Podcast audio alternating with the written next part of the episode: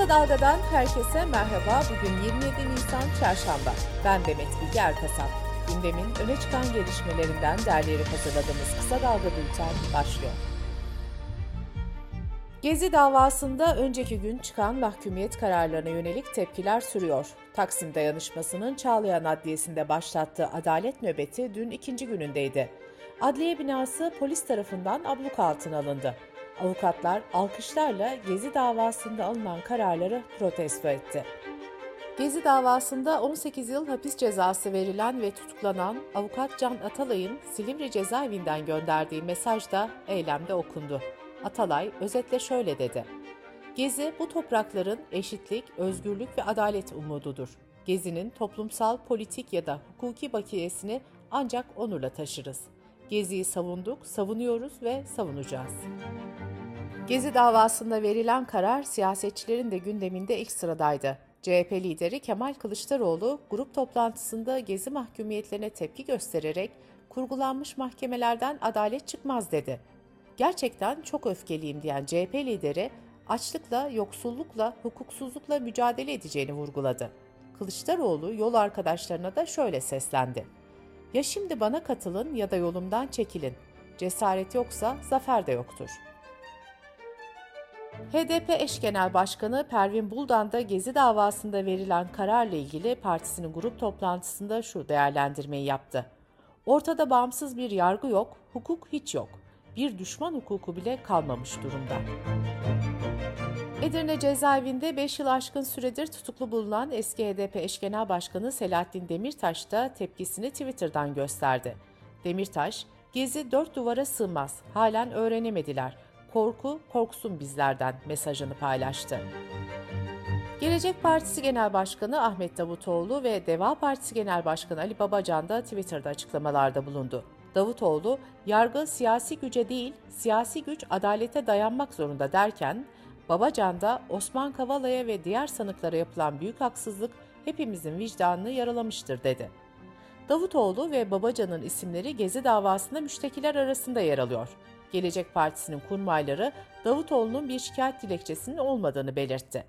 Babacan da bu durumla ilgili 2020'de şu açıklamayı yapmıştı. Gezi Parkı davasında savcı tek taraflı olarak bütün bakanları mağdur olarak değerlendirmiş. Davacı değilim, müdahil değilim, mağdur da değilim. Demokrat Parti Genel Başkanı Gültekin Uysal'ın dava ile ilgili değerlendirmesi de şöyle. İktidar siyasal ve toplumsal muhalefeti susturma derdinde. Bırakalım maruz kalan düşünsün anlayışıyla bu cendereden kurtulma imkanımız yok. 11. Cumhurbaşkanı Abdullah Gül, T24'ten Murat Sabuncu'ya yaptığı açıklamada Gezi davasında verilen kararın kamu vicdanını derinden yaraladığını, kendisini de üzdüğünü söyledi. Abdullah Gül, bu dava utanılacak bir yargılama süreci olarak anılacaktır, dedi. Mahkumiyet kararına en ilginç tepkilerden biri geçmişte genel başkan yardımcılığı da yaptığı MHP'den Ocak ayında istifa eden Süleyman Sazak'tan geldi. Sazak sosyal medya hesabı üzerinden yaptığı açıklamada Osman Kavala'yı ideolojik olarak kendimden farklı görürüm. Bugünden itibaren Osman kardeşimdir, adalet bu kararı verenlere haramdır diye konuştu. Gezi davası kararına Avrupa Birliği ve Amerika'dan da tepkiler geldi. Avrupa Birliği Dış İlişkiler ve Güvenlik Politikası Yüksek Temsilcisi Borrell şu açıklamayı yaptı. Bu hükümler Avrupa İnsan Hakları Mahkemesi'nin kararlarını görmezden geliyor. Temel hak ve özgürlüklere saygı duyulması bugün her zamankinden daha önemli. ABD Dışişleri Bakanlığı mahkumiyet kararlarını kınarken bakanlık sözcüsü Ned Price ise şu açıklamayı yaptı. Türkiye'yi bir kez daha Avrupa İnsan Hakları Mahkemesi kararlarına uygun olarak Osman Kavala ve keyfi biçimde hapse atılan diğer tüm kişileri serbest bırakmaya çağırıyoruz. Adalet Bakanı Bekir Bozdağ karara yönelik tepkilerle ilgili açıklama yaptı. Bozdağ, Türkiye'nin bir hukuk devleti olduğunu belirterek kimse yargının üstünde değildir, ayrıca Cumhurbaşkanımıza ve hakimlere dil uzatanları kınıyorum, dedi. Bozdağ şöyle devam etti. Amerika'nın veya başka bir ülkenin Türkiye'nin yargılaması ile ilgili söz söylemeye hakkı yoktur. Onlar kendi işine baksınlar. İktidar ise Gezi davasından çıkan kararlardan memnun. MHP Genel Başkanı Devlet Bahçeli yargıya saygı duyulmalıdır dedi. Bahçeli'nin grup toplantısında hedefinde Ermeni soykırımına dair yasa teklifi veren HDP milletvekili Garo Paylan vardı. Paylan için diasporanın ajanı yakıştırmasında bulunan Bahçeli, sözde Ermeni soykırımı ile ilgili kanun teklifi hazırlamak ecdadımıza hakarettir dedi.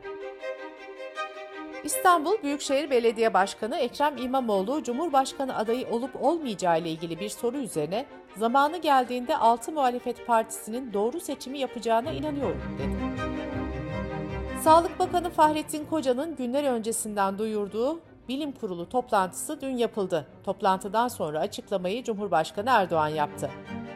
Erdoğan, kapalı mekanlardaki maske kullanma zorunluluğunun tümüyle kaldırıldığını belirtti. Açıklamaya göre maske sadece vaka sayıları binin altına düşene kadar toplu taşıma araçlarında ve sağlık kuruluşlarında kullanılacak. Bilim Kurulu da bundan sonra düzenli olarak toplanmayacak. Bu arada kurul 65 yaş üstü ve riskli hastalığı olanların maske kullanmaya devam etmesini tavsiye etti. Covid-19 tedbirleri kapsamında devam eden gece 12'den sonra müzik yasağı hakkında açıklama yapılmadı. Böylece pandemi döneminden geriye sadece müzik yasağı kalmış oldu. Sırada ekonomi haberleri var. Türk Sanayicileri ve İş İnsanları Derneği Başkanı Orhan Turan, Türkiye'nin yüksek enflasyon ve döviz ihtiyacı sarmalından kurtulamadığını söyledi. Orhan, asgari ücret konusunda da %60'ın üzerinde enflasyonun olduğu bir yerde yapılması gereken yapılmalıdır. Bu konuda hükümetle görüşmeyi düşünüyoruz, dedi. Çalışma ve Sosyal Güvenlik Bakanı Vedat Bilgin emekli maaşlarına ilişkin açıklamada bulundu. Bakan Bilgin, Temmuz ayında bir sürprizimiz olacak. En düşük emekli maaşı artacak. Detayları 1 Mayıs'ta açıklayacağım diye konuştu.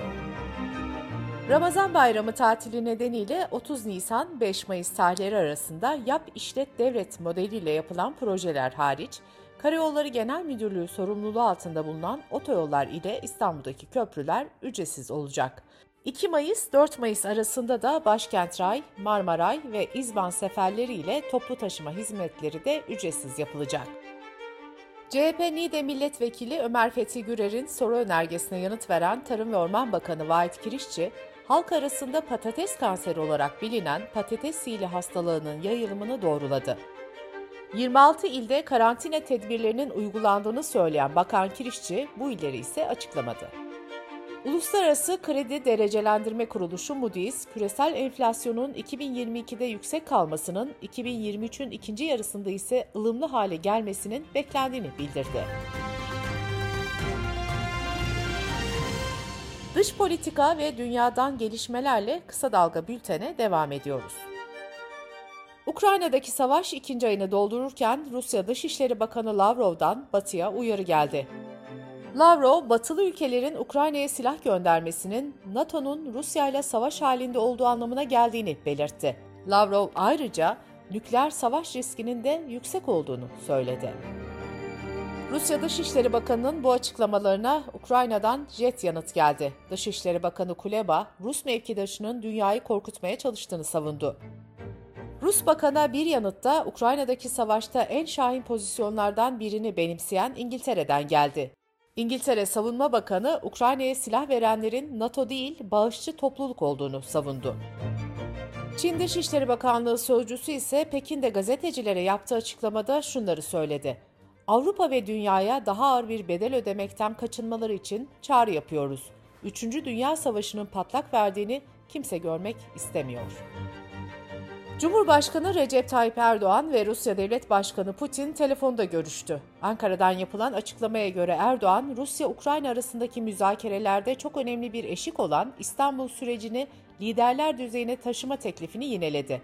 Erdoğan, herkese zarar veren bu gidişatın durdurulması ve kalıcı bir barışın tesis edilmesi için Türkiye'nin elinden gelen gayreti göstermeye devam edeceğini vurguladı. Kremlin'den yapılan açıklamaya göre ise Putin, Mariupol'daki Ukraynalı askerler ve radikal milliyetçi taburlar için Ukrayna hükümetinin sorumluluk alması gerektiğini söyledi. Bulgaristan koalisyon hükümetinde Ukrayna'ya silah gönderilmesiyle ilgili görüş ayrılıkları sürerken Başbakan Petkov, Kiev'e silah alınması için bir aylık maaşını bağışladığını duyurdu. Dünyanın en zengin insanı olan Elon Musk'ın sosyal medya platformu Twitter'ı 44 milyar dolara satın alması Amerika'da büyük bir tartışmaya yol açtı. Twitter'ın yeni dönemde nefret söylemi ve yalan haberi engelleme politikasını nasıl işleteceği merak konusu oldu. Amerika'da muhafazakar kesim eski başkan Trump gibi isimlerin platforma geri dönüşünü umuyor. İnsan hakları savunucuları ise Twitter'ın nefret söylemi kontrollerinin hafifletilmesinden endişeli. Bu arada Trump bir açıklama yaparak platforma geri dönmeyeceğini duyurdu.